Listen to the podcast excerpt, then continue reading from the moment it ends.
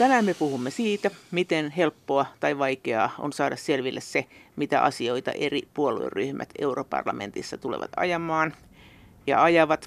Ja myös siitä, että kun kuitenkin vaalitavalla on iso merkitys sille, ketkä vaaleissa läpi pääsevät, niin miten eurovaaleissa vaalitavat eroavat eri jäsenmaissa ja miten EU on pyrkinyt varmentamaan esimerkiksi sitä, että myös pienten puolueiden ääni kuuluu parlamentissa ja miten Brexit vaikuttaa europarlamenttiin, mitä tehdään, jos Brexit venyy ohi vaalien, ketkä ja millä perusteella silloin parlamentissa edustavat Britanniaa. Ja vaikka tietysti ensi vaalikaudella päätettäväksi tulevat asiat ratkaistaan vaaleissa, niin äänestäjän on kuitenkin hyvä miettiä myös äänestyspäätöstä tehdessään, että mitä asioita ensi vaalikaudella kuitenkin todennäköisimmin tullaan käsittelemään. Minkälainen näkemys tästä asiasta on Euroopan parlamentin Suomen toimiston päällikkö Jarmo Oikarisella?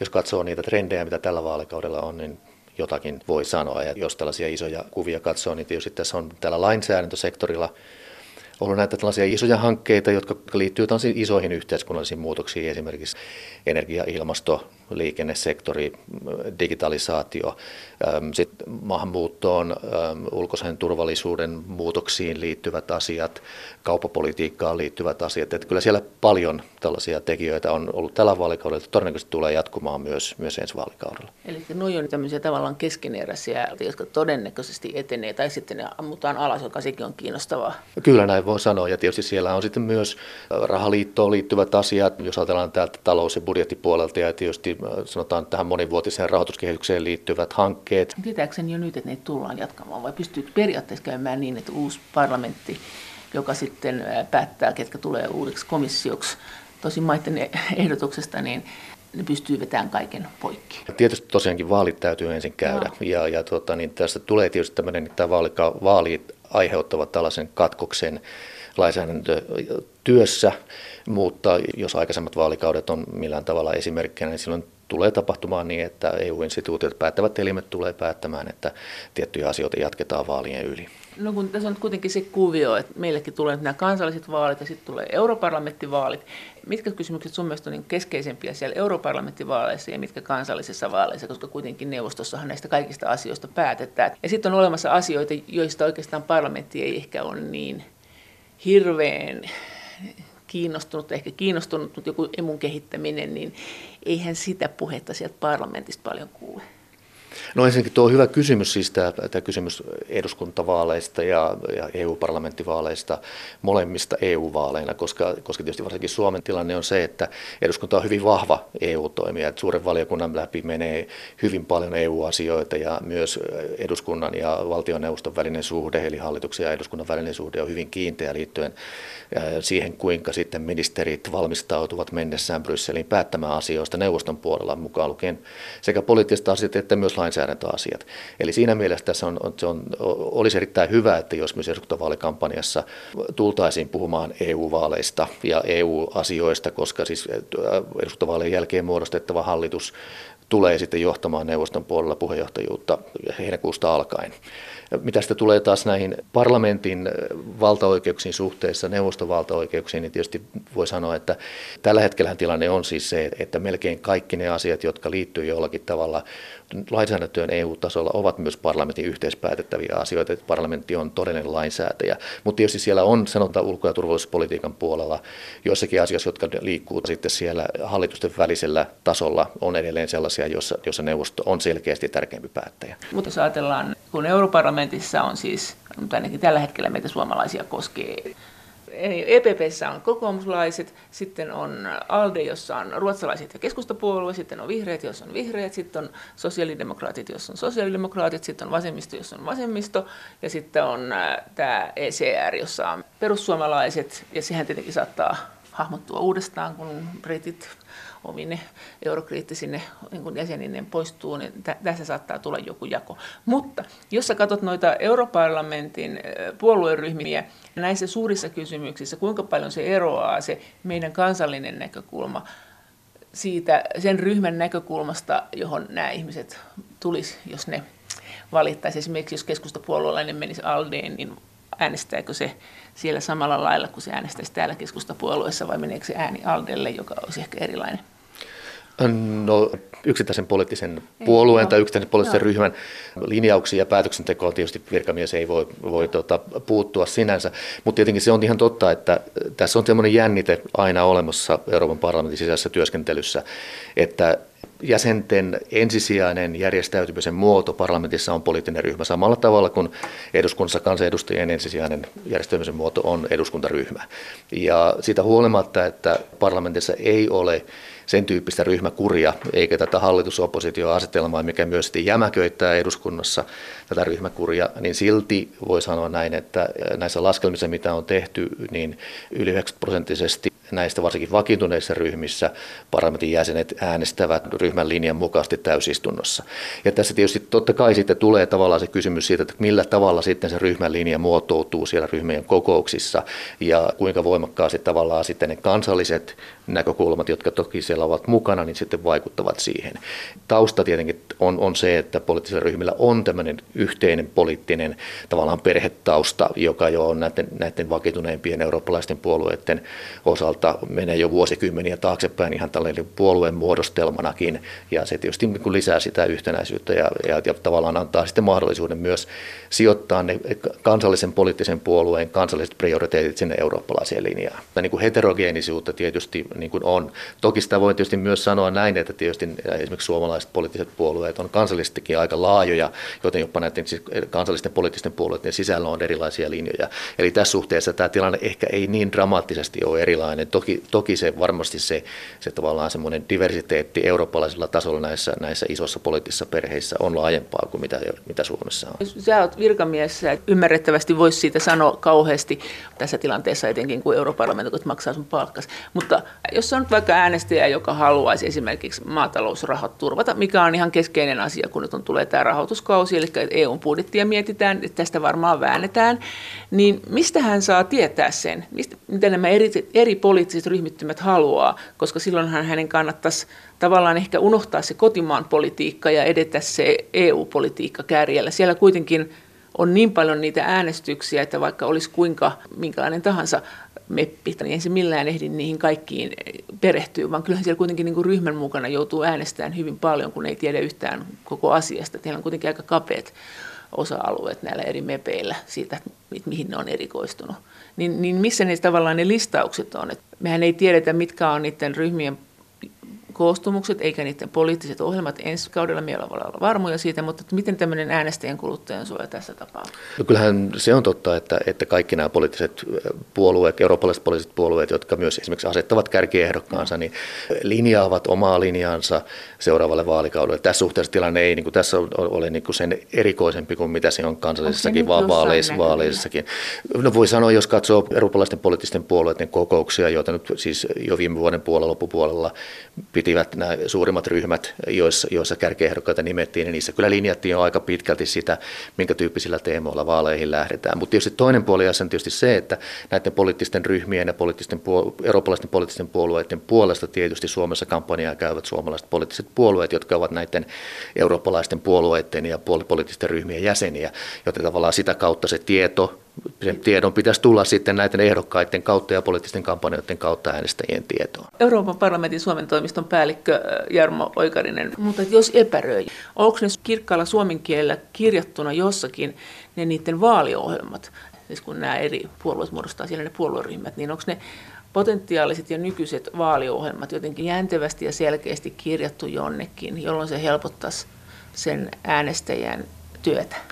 No tietysti se, että kuinka jäntevästi ja niin. kirkkaasti niin. ne on kirjattu, niin sitä on vaikea sanoa, mutta se on tietysti totta, että nämä eurooppalaisen tason tavallaan julkilausumat niiden toivoisi tulevan vielä kirkkaamminkin Suomessa esille ja ylipäänsä jäsenvaltiossa esille. Että kyllähän totta on se, että kun vaalit järjestetään kuitenkin kansallisesti, niin tämä kansallinen diskurssi aika pitkälti määrittelee sen, mistä asioista sitten loppujen lopuksi puhutaan. Ja tämä on nyt sanotaan niin kuin institutionaalisesti tietysti tässä se, miten päätöksiä on tehty, niin tavallaan tämä kärkiehdokasasettelu on ollut yksi sellainen tapa, millä on pyritty sitten kirkastamaan sitä näiden eurooppalaisten poliittisten puolueiden ohjelmallista kuvaa. Ja täytyy vain toivoa sitä, että esimerkiksi sanotaan se ainakin nyt tämä EBUn suuri vaalitentti, joka mm. tullaan järjestämään 15. päivä toukokuuta, niin se myös saisi Suomessa suuren yleisön. Ja äänestäjillä on siellä mahdollisuus katsoa sitten se, että mitä asioita sitten niin kuin Euroopan tasolla nämä kärkiehdokkaat nostavat esille. Niin, että sen, sen näkee, että jos sen katsoo, niin sen näkee ja se on sitten käännetty suomeksi, että siitä, siitä saa selvää.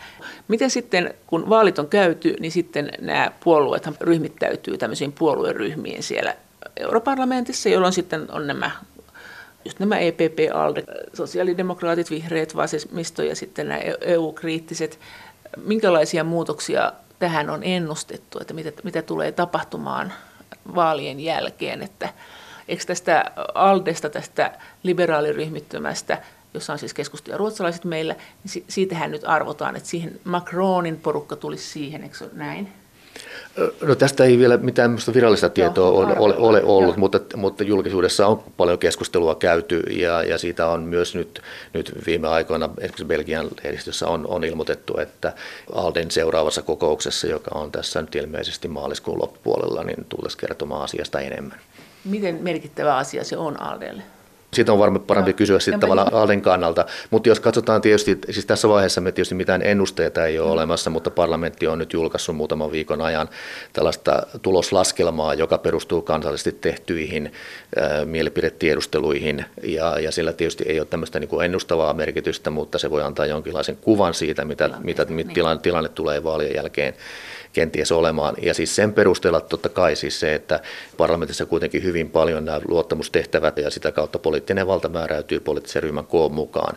Ja se, että jos tällainen merkittävä kansallinen poliittinen puolue liittyy johonkin eurooppalaiseen poliittiseen ryhmään parlamentissa, niin sillä on selvä niin kuin vahvistava vaikutus. Ja tietysti tässä tilanteessa tietysti voi niin kuin spekuloida sitä, että näiden laskelmien pohjalta, mitä tällä hetkellä on tehty, niin näyttäisi siltä, että näiden vakituneiden ryhmien ää, tavallaan yhteenlaskettu paikkamäärä tulee jonkun verran laskemaan ja siinä mielessä, jos sitten, sitten tavallaan tämän tyyppinen liitto tulee olemaan, niin se tulee totta kai vahvistamaan, mutta, mutta tästä täytyy tietysti aina sanoa, että, va, että tavallaan nämä mielipidetiedustelut on aina tiedusteluita ja vaalit täytyy käydä ennen kuin voidaan sanoa, että mikä tämä lopullinen järjestys ja voimatasapaino tulee eli, olemaan. Niissä ennustuksissa ei ole vielä niin tehty sitä korjauskerrointa, että tämmöinen Macronin puolue, mihin se edes menisi. Se ähm, ei näy siellä. No, no siellä näissä parlamentilaskelmissa se ei näy vielä, no. johtuen siitä, että, että nämä parlamentilaskelmat perustuvat tähän nykyisin eurooppalaisten poliittisten puolueen ilmoittamaan tähän, tähän tavallaan nykyisten sitoumusten tilanteeseen, nykyiseen tilanteeseen. Ny, nykyiseen tilanteeseen. Se, eli, eli, vasta, eli vasta siinä vaiheessa, kun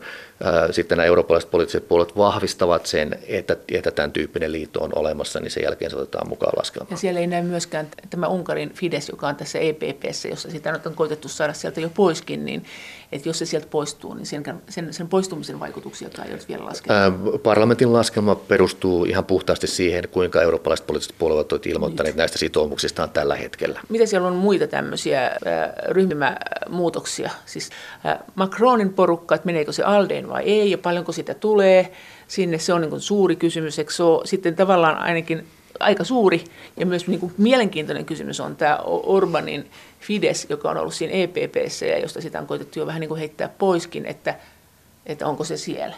Onko, ja sitten se, että miten tämä Italian sinänsä säpäleinen puoluekenttä, miten se asettuu, sitä on ajateltu, että sitä ei oikein pysty ennakoimaan edes, mihin, mihin ne niin kuin loppujen lopuksi liittoutuu, kun kun niillä ei tavallaan ole semmoisia perinteitä, tai sitten siellä on aikamoista kuhinaa nyt, että me, ei, me emme tiedä.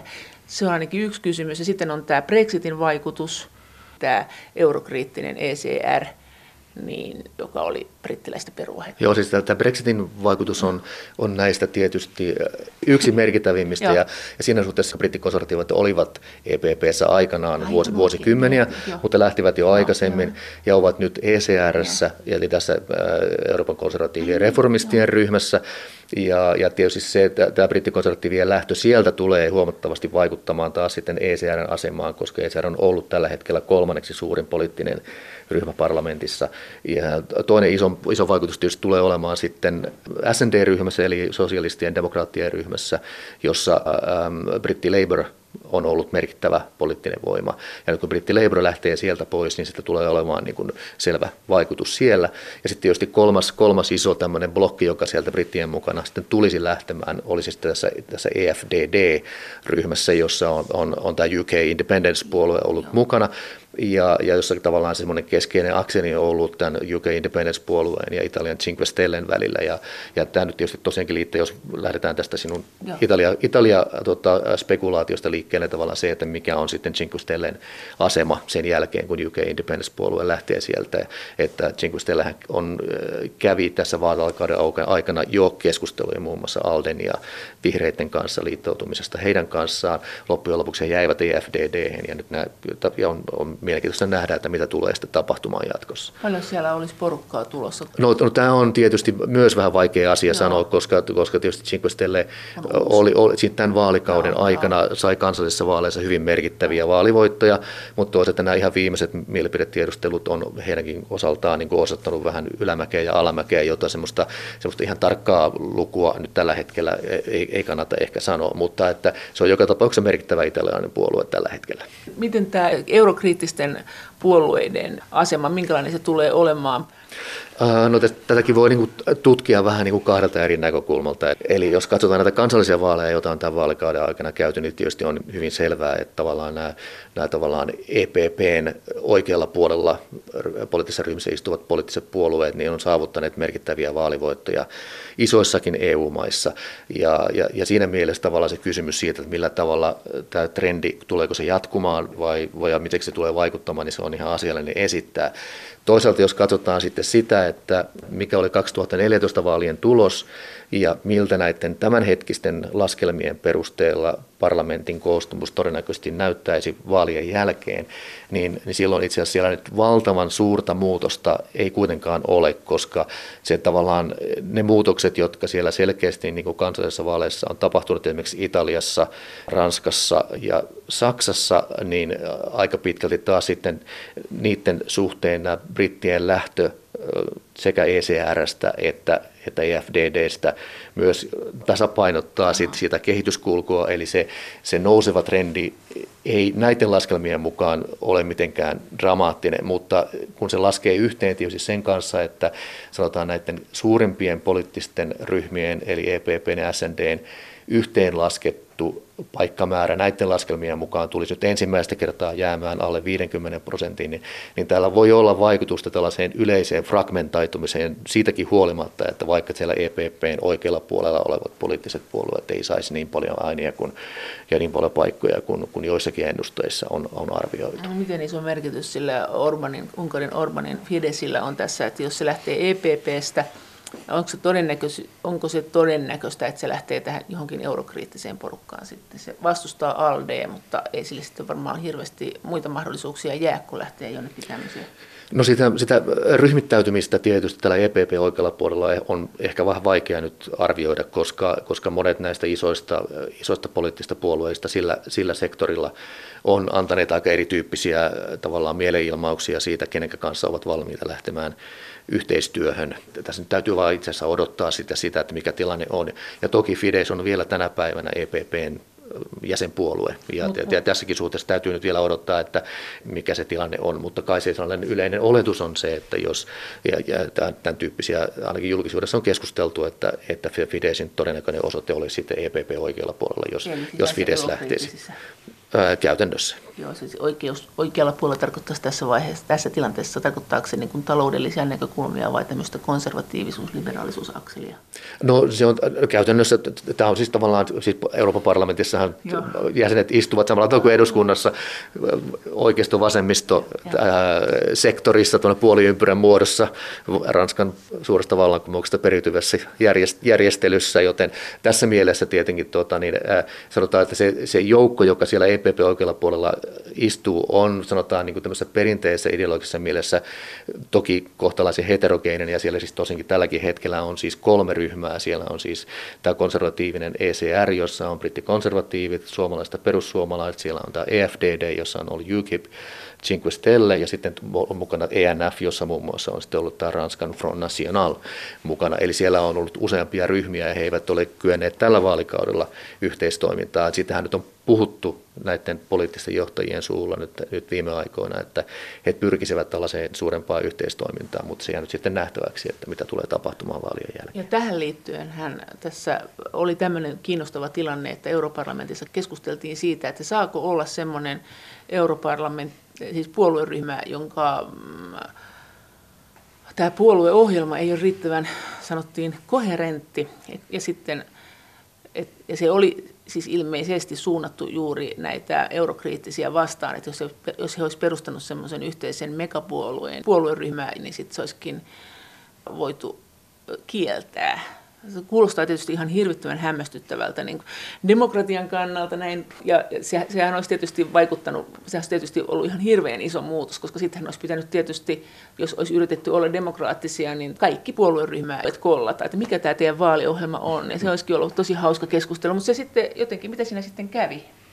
Äh, no siis se oli aika dramaattisesti esi- esitetty, mutta siis ainakin sen perusteella, mitä, mitä itse asiasta tiedän.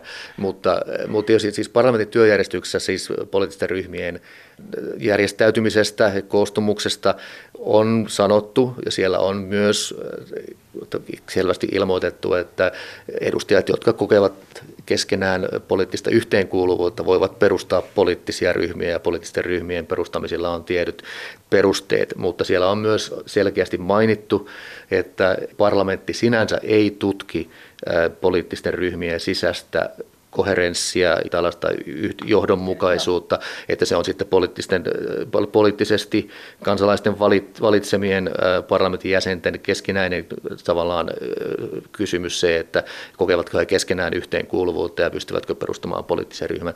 Sen, että mä tiedän, että tätä nimenomaista työjärjestyksen kohtaa siitä on keskusteltu, mutta että se tieto, mikä minulla on, on että se ei edennyt minkään tyyppiseen päätöksentekovaiheeseen. Siitä, mutta siis keskusteltiin näin, että pitäisikö kieltää pitäisikö tätä jotenkin voimistaa, että muut saa määritellä sen, että onko ne riittävän koherenttia, voitaisiko niiden tulla sinne ripitettäväksi? Siitä mulla ei ole tietoa, että, että mikä kaikki, mutta olettaisin, että, että tuskin millekään parlamentaariselle elimelle olisi voitu antaa yksittäisen poliittisen ryhmän, ryhmän tavallaan, tavallaan kohesion analysointi tavallaan valtaa tässä, mutta, tässä, tässä suhteessa. Mutta tämmöinen keskustelu käytiin jossakin. Olen kuullut siis siitä, että tämän tyyppistä keskustelua parlamentissa on käyty, mutta sit mulla ei ole mitään tietoa siitä, että kyseessä olisi ollut, ollut mikään päättävä kokous. Euroopan parlamentin Suomen toimiston päällikkö Jarmo Oikarinen, miten suuret erot näissä EU-vaalijärjestelmissä on eri maiden välillä? Ne erot on tietysti huomattavasti tässä vuosien varrella kaventuneet johtuen siitä, että, että sieltä 90-luvun alusta lähtien, voiko sanoa Maastrichtin sopimuksen sen seurauksena ja sen jälkeen on sitten EU-vaalilainsäädäntöä muutettu siis siihen suuntaan, että kaikissa maissa täytyy noudattaa suhteellista vaalitapaa. Eikä enemmistövaalitapaa. Eikä enemmistövaalitapaa. Joka oli siis eli, se, että silloin vain suuret puolueet pääsisivät. No tavallaan siis se, että tällaista niin sanottu first past the post tavallaan, että jos on niin eniten ääniä saanut yhden henkilön vaalipiiristä valittu ehdokas pääsee läpi, niin, joka on esimerkiksi Britanniassa ollut tämä perin, per, perin, kansallisesti perinteinen no. tapaksi järjestää no. vaalit, niin se ei siis Euroopan parlamentin vaaleissa ole toteutunut. Ja itse nyt tällä hetkellähän siis taas sitten tota, Italiassa on vähän samantyyppinen järjestely liittyen osaa kansallisia kansallisen parlamentin vaaleja ja niitä paikkoja taas Ranskassa taas on tämmöinen selkeä kahden kierroksen enemmistövaalitapa, joka myös koskee niin kuin yhden ehdokkaan vaalipiirejä. Eli tämän tyyppisiä niin kuin erilaisia kansallisia malleja pitkin Eurooppaa löytyy kansallisissa vaaleissa, mutta Euroopan parlamentin vaaleissa kaikissa maissa täytyy käyttää suhteellista vaalitapaa. Siis se on semmoisille pienille puolueille tämä europarlamentti hyvin tärkeä niin ääneen pääsemisen elementti, jotka oma vaalita, vaalitapa tavallaan jyrää, että jos vaalipiiristä valitaan kustakin yksi ihminen, niin sittenhän se pikkupuolueen sen mahdollisuudet on aika heikot, mutta europarlamenttiin se, on paremmat. No suhteellinen vaalitapa tarkoittaa siis teknisesti sitä, että silloin tämä, tavallaan siellä valitaan niin kuin suhteessa äänimäärään ehdokkaita ja yleensä, yleensä on vaalipiirit, jossa on useampia paikkoja tarjolla ja, ja käytännössä tämä tilanne tulee sitten yleensä olemaan sen tyyppinen, että useammasta puolueesta valitaan silloin, kun käy käytetään suhteellista vaalitapaa ja useamman ehdokkaan vaalipiirejä. Ja tässä suhteessa esimerkiksi niin kuin Britannian vaalitulos paikkojen jakautumisen osalta on EU-vaaleissa ollut aina hyvin erilainen, kun vertaa taas sitten Britannian kansallisiin parlamenttivaaleihin. Tämä on ehkä yksi sellainen Mutta vaali, mut vaalipiirejä saa olla. Eihän meillä Suomessa ole europarlamenttivaaleissa vaalipiirejä. Tämä nyt tarkoittaa siis sitä, että, että suhteellinen vaalitapa esimerkiksi Suomessa no. eduskuntavaaleissa niin kuin perustuu, perustuu useamman Joo. ehdokkaan vaalipiireihin. Joo. EU-vaaleissa Suomi on yksi yksittäinen vaalipiiri, mutta jossa on useampia ehdokkaita ja useampia paikkoja tarjolla. Missä maissa on listavaalit ja missä ei. Että listavaalihan on tosiaan tämä, että puolue itse päättää, että missä järjestyksessä ne ehdokkaat pääsee valituiksi. Ja tästä on paljon keskustelua. Osa sanoo, että listavaalit on siinä mielessä kätevät, että sit puolueella on isompi vastuu siitä, että se porukka tosiaan toteuttaa sitä puolueen ennalta ilmoitettua vaaliohjelmaa, jolloin puolue voidaan panna siitä koville koska puolue on saanut ne uskollisimmat sinne valita ja puolue tavallaan vastaa siitä, että nämä tekee niin kuin halutaan. Mutta jos ei ole listavaalia, niin sittenhän se mahdollistaa niin kuin paljon enemmän tämmöistä sooloilua kuitenkin, että sä et tavallaan tiedä, että onko ne siinä puolueelle uskollisuusjärjestyksessä vai onko siellä joku, joka onkin juuri loikkaamassa jonnekin muualle tai ei tunne sitä puoluetta ollenkaan omaksi, niin se, kuitenkin se, niin kuin se ääni, saatat äänestää sitä, kun se on sen puolueen edustaja. Paljonko näitä listavaaleja on? No ensin tuohon ehkä voi sanoa siis sillä tavalla, että tietysti meillä Suomessakin on, on listat, Joo. siis poliittiset puolueet ja, ja mahdolliset valitsijayhdistykset esittää vaaleihin listaa. Se vaan, että se numerojärjestys, joka siellä on niin kuin meillä tavallaan näissä ehdokaslistoissa, niin se ei ole mikään, mikään se sisäänpääsyjärjestys, sillä ei ole vaikutusta no. tavallaan siihen. Ja tavallaan se, kun Suomessa puhutaan listavaaleista, sillä nimenomaan tarkoittaa yleensä sitä, että tavallaan sen listalle tehty järjestys on sitten tavallaan, sillä, sillä on vaikutusta suoraan siihen, ketkä pääsevät joo. läpi siltä listalta ensimmäisenä. Ja tässä suhteessa tietysti meillä on niin kuin hyvin erilaisia malleja sekä kansallisesti, kansallisissa vaaleissa, että myös EU-vaaleissa johtuen siitä, että tämä kuuluu sitten siihen kansalliseen päätösvaltaan, joka liittyy EU-vaalien järjestämiseen eri jäsenvaltioissa.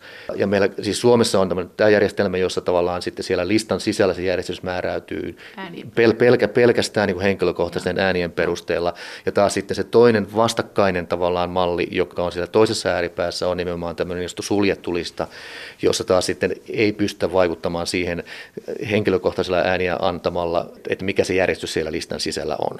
Eli meillä on näitä maita muutamia, joissa on suljettu lista, muutama, jossa on tavallaan tämmöinen hyvin täysin avoin lista, mutta itse asiassa aika monessa maassa on tällainen välimuoto. Esimerkiksi Ruotsissa vaalijärjestelmä perustuu siihen, että on olemassa lista, mutta äänestäjä pystyy valitsemaan sitten sen, että vain äänestääkö hän henkilöä sillä listalla vai äänestääkö hän pelkästään sitä listaa. Ja jos, muistaakseni tämä Ruotsin lainsäädäntö menee nyt tällä hetkellä niin, että jos joku ehdokas listalla saa yli 5 prosenttia sen listan saamista äänistä, niin se asetetaan tavallaan etusijalle silloin, kun siltä listalta aletaan valitsemaan ehdokkaita sitten parlamenttiin tai EU-parlamenttiin. Ja tässä suhteessa tota, niin, tämä on tämmöinen välimuoto siinä, että henkilökohtaisia ääniä voidaan antaa ja, ja sillä voidaan vaikuttaa siihen, mikä se lista on. Mutta jos kukaan ei saa 5 prosenttia sen, sen listan äänistä, niin silloin tavallaan se, se tavallaan list, listan järjestys tulee olemaan se määräävä. Jolloin se on tietenkin halvempaa ehdokkaalle, kun se ei tarvitse tehdä henkilökohtaista niin. vaalityötä. Joo, no, tämä on ainakin se argumentti, mitä keskustelussa Suomessakin on käyty, jolloin tämä nyt varmasti jos kaikkein niin kuin selkeimmin silloin viittaisi näihin ihan suljettuihin listoihin, jolloin ikään kuin henkilökohtaisella äänillä ei ole, ole niin kuin merkitystä sille järjestykseen lainkaan. Ja, niin, ja se, Ruotsi tekee tämän myös EU-vaaleissa.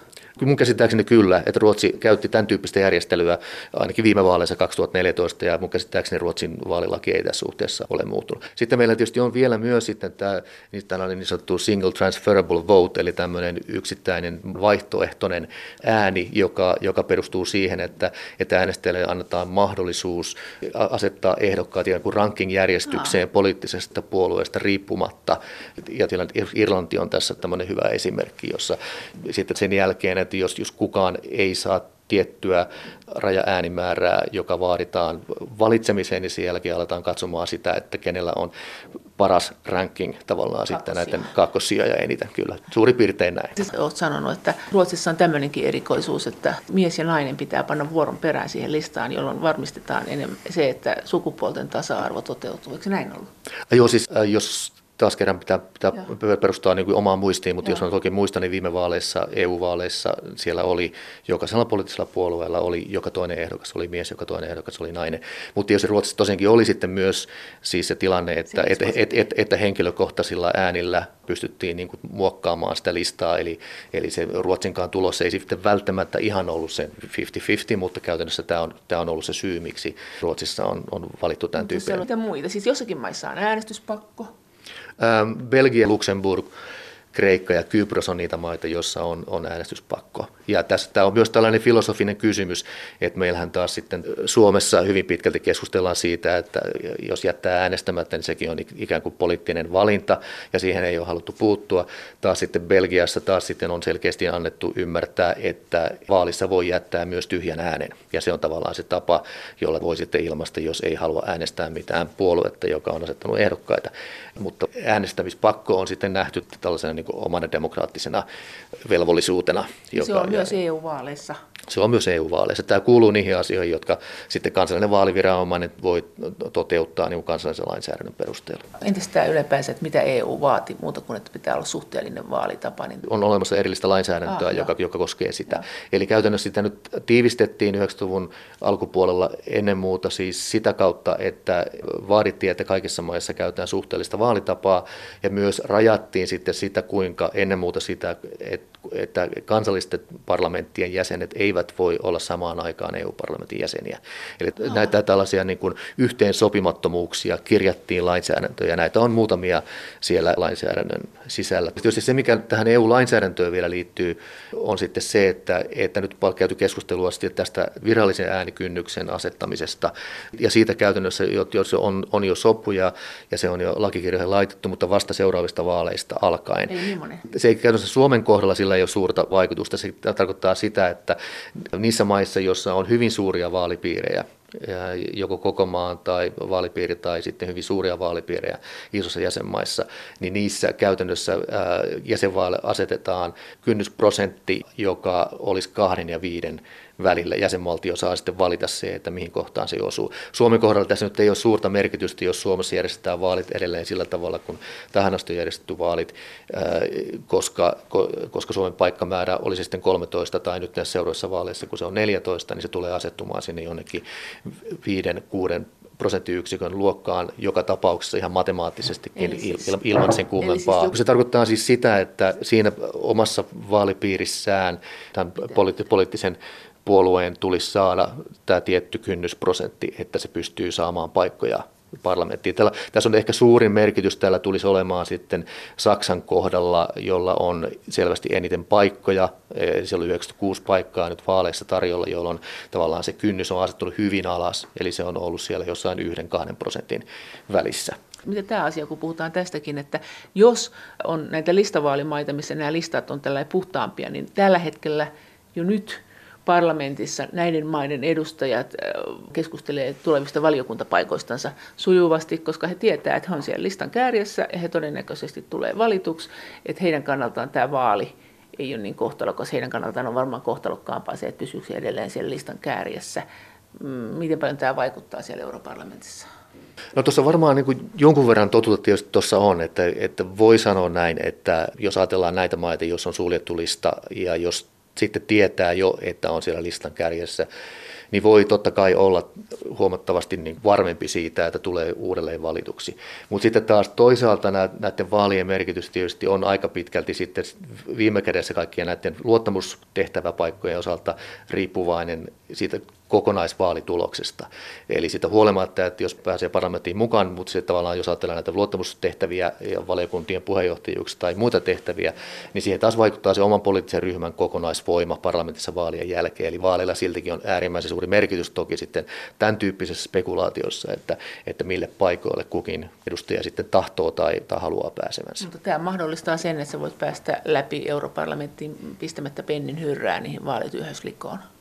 Toisin kuin esimerkiksi Suomessa, jossa se on mahdottoman iso satsaus. No se, mitä tavallaan, minkälaisia satsauksia eri maissa kukin ehdokas tavallaan joutuu laittamaan, niin se varmaan niin kuin varjoi hyvin paljon. Mutta totta kai tämä niin kuin asettaa yksittäisen ehdokkaan erityyppiseen asetelmaan. Että meillä Suomessa tosiaankin henkilökohtaisen äänten lukumäärällä on, on ihan keskeinen merkitys, kun taas sitten tosiaankin näissä suljetussa listoissa se tavallaan järjestys, minkä mukaisesti sitten listalta ehdokkaita poimitaan parlamenttiin, niin, niin se, on, se on ennakolta tiedossa. Ja sitten tässä on tämä kuvio kanssa, että tosiaan jos on pikkunen maa, niin sen äänestäjien äänillä on isompi painoarvo näissä europarlamenttivaalissa kuin isolla maalla. Että tässä on tämmöinen tasotus että nämä isot maat, jotka saa muutenkin isot ryhmät, niin ne ei saa ihan niin isoa ryhmää kuin ne muuten saisi.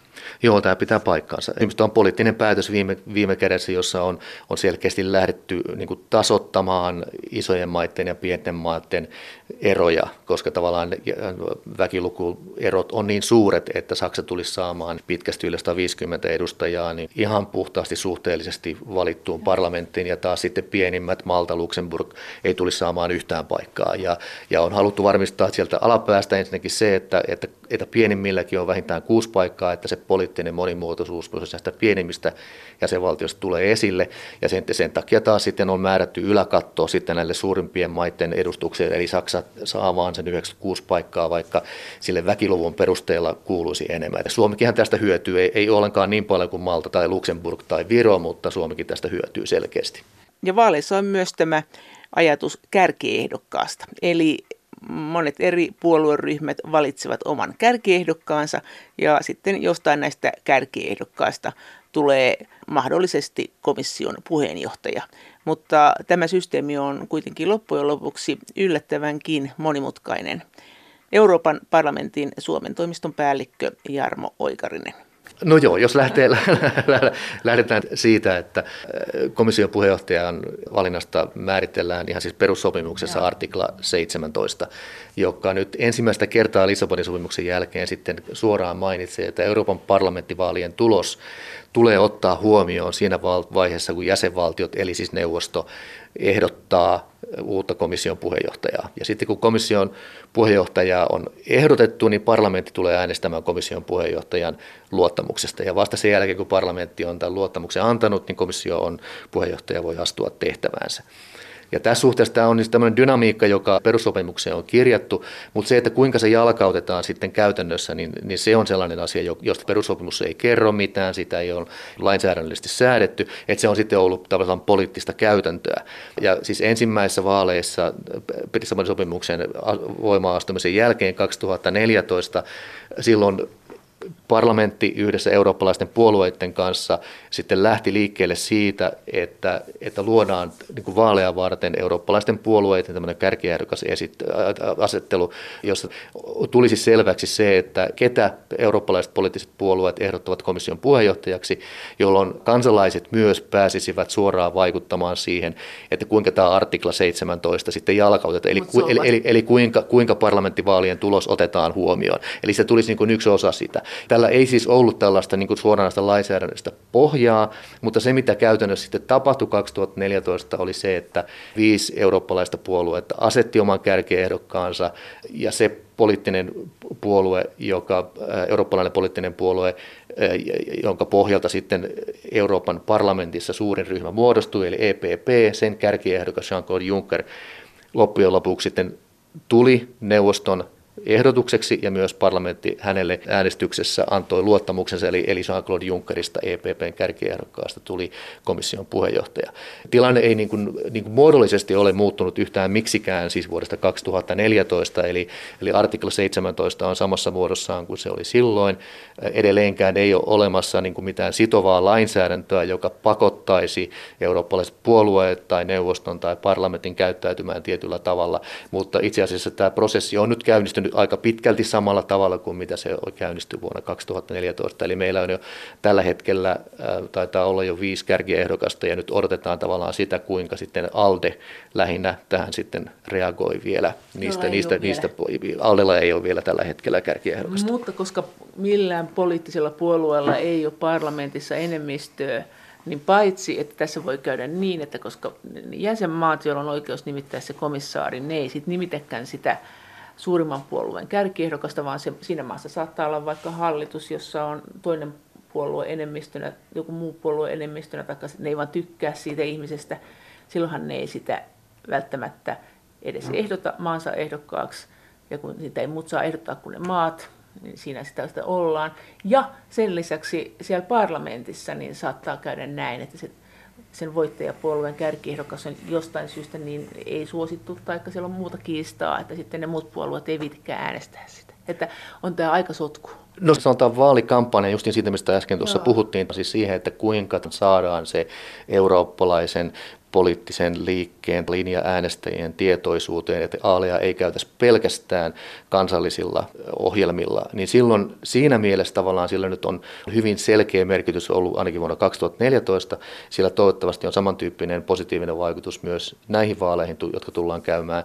Se, mitä sitten tulee jatkossa tapahtumaan, niin missään vaiheessa parlamentin linja tai eurooppalaisten poliittisten puolueen linja ei ole ollut se, että suurin puolue automaattisesti olisi se, joka, joka kärkiehdokas nimitetään komission puheenjohtajaksi, vaan se kärkiehdokas, joka saa parlamentissa enemmistön vaalien jälkeen. Eli se on koko ajan ollut niin kuin tämän tyyppinen. Sitten tosiaankin kysymys on siitä, että siis tämä tietysti perustuu siihen perussopimuksen kohtaan, jossa sanotaan, että parlamentin tulee äänestää tämän puheenjohtajaehdokkaan luottamuksesta. Eli siis se kysymyksessä ei ole se siitä, että, että automaattisesti se suurimman ryhmän kärkiehdokas tulisi nimitetyksi, vaan se kärkiehdokkaista, joka tulee saamaan parlamentissa enemmistön. Toki tietysti se suurimman ryhmän ehdokas on varmasti siinä kaikkein eniten Framilla vaalien jälkeen, niin kuin Jean-Claude Juncker oli viime vaalien jälkeen, mutta, mutta tavallaan se on tärkeä muotoilu myös tavallaan siis se, että kyseessä on se kärkiehdokas parlamentin mukaan, joka tulee sitten parlamentissa saamaan enemmistön. Mutta jos meillä kävisi vaikka puolella. niin, olisi, olisi vaikka käynyt niin, että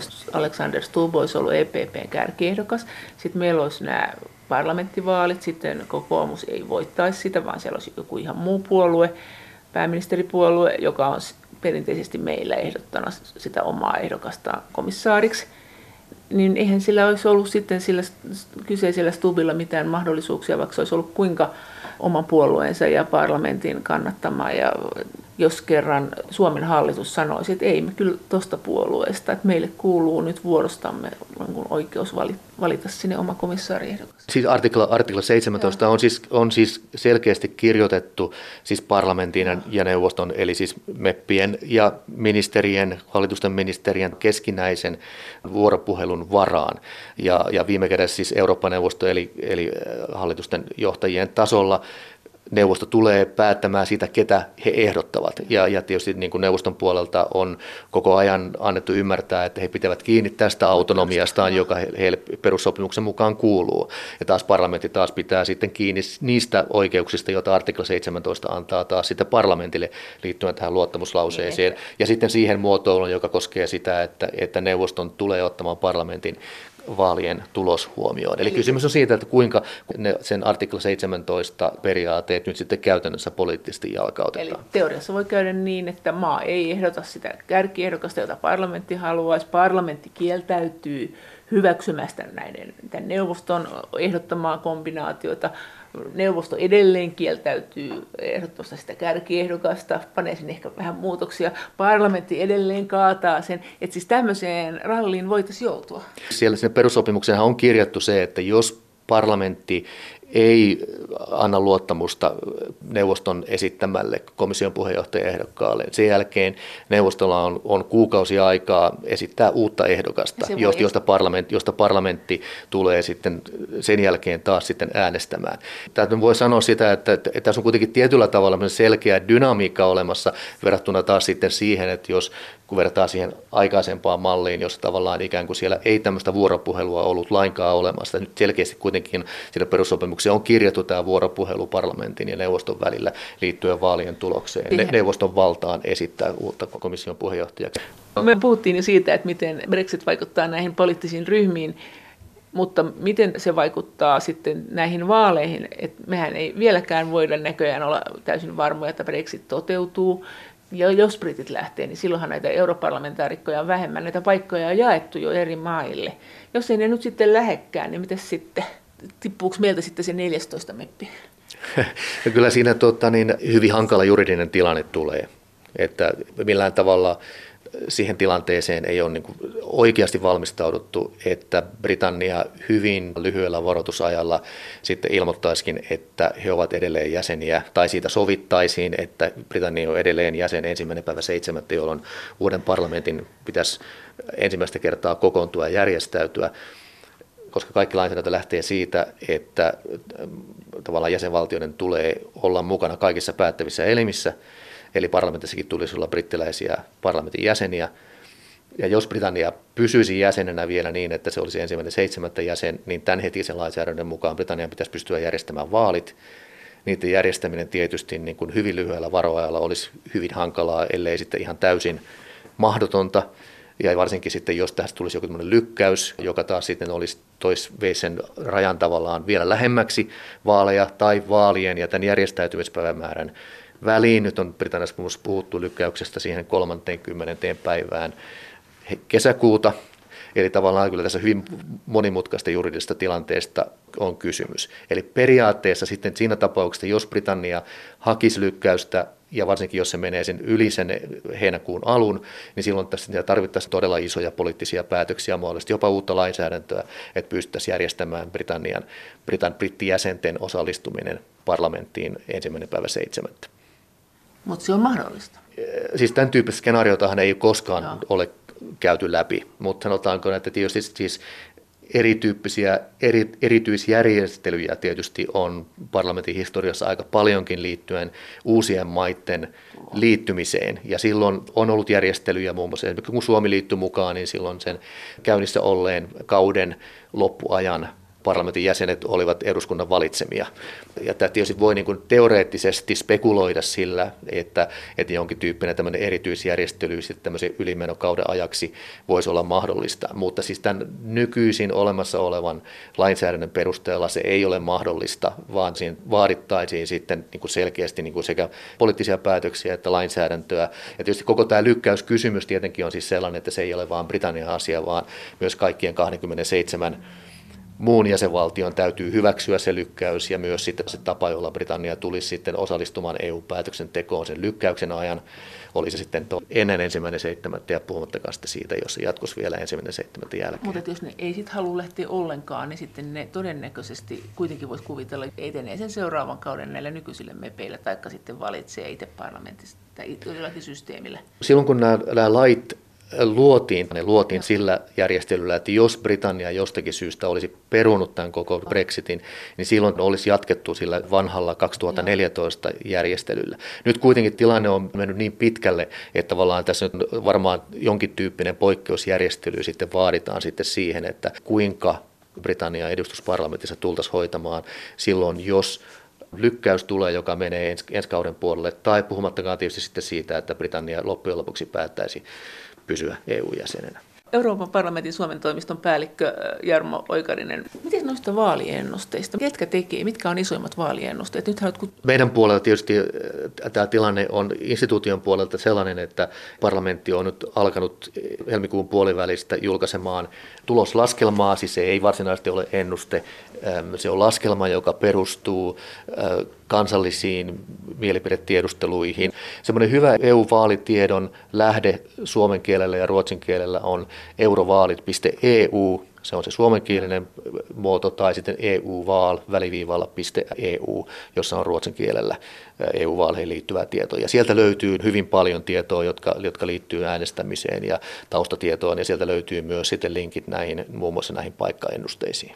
Jos nyt äänestää europarlamenttivaaleissa, niin ilmeisesti kuitenkaan esimerkiksi on tämä hirveän keskeinen kysymys, tämä EUn tuleva seitsemänvuotinen budjetti, eli tämä rahoituskehys, se neuvotellaan, sitä aloitetaan nyt neuvottelemaan. Ne isot kysymykset Suomen kannalta on, että nouseeko budjetin arvo, joudutaanko me maksaa entistä enemmän, koska me olemme nettomaksajia, ja miten käy meidän maatalouden, miten käy ylipäänsä maatalouspolitiikan, maatalousrahojen ja sitten näiden rakennerahojen, joita me saadaan, meillä on näitä syrjäseutuja, niin nämä on nyt varmaan ainakin ne kysymykset siinä budjetissa, jotka puhuttaa europarlamenttia ensi vuonna. No se on tietysti ilman muuta selvää, että, että silloin kun, aina kun verorahoista on kysymys, verorahojen käytöstä, tämä nimenomainen asia, mitä me saadaan konkreettisesti, mitä me maksetaan, siihen tulee varmasti tulee olemaan esillä. Mutta sitten toinen asia tietenkin on, on se, mistä paljon puhutaan ja mitä, mitä parlamentti on nyt pyrkinyt nostamaan myös voimakkaasti esille, on se, se että mitä lisäarvoa EU-budjetilta voidaan sitten saada sellaisia tota, tulevaisuuteen suuntaavissa, suuntaavilla alueilla, kun puhutaan tota, tutkimuksesta, puhutaan investoinneista erityisesti jo, jo, ja, ja monista muista tämmöisistä rahoitusinstrumenteista, joilla voidaan sitten luoda kestävää tulevaisuutta.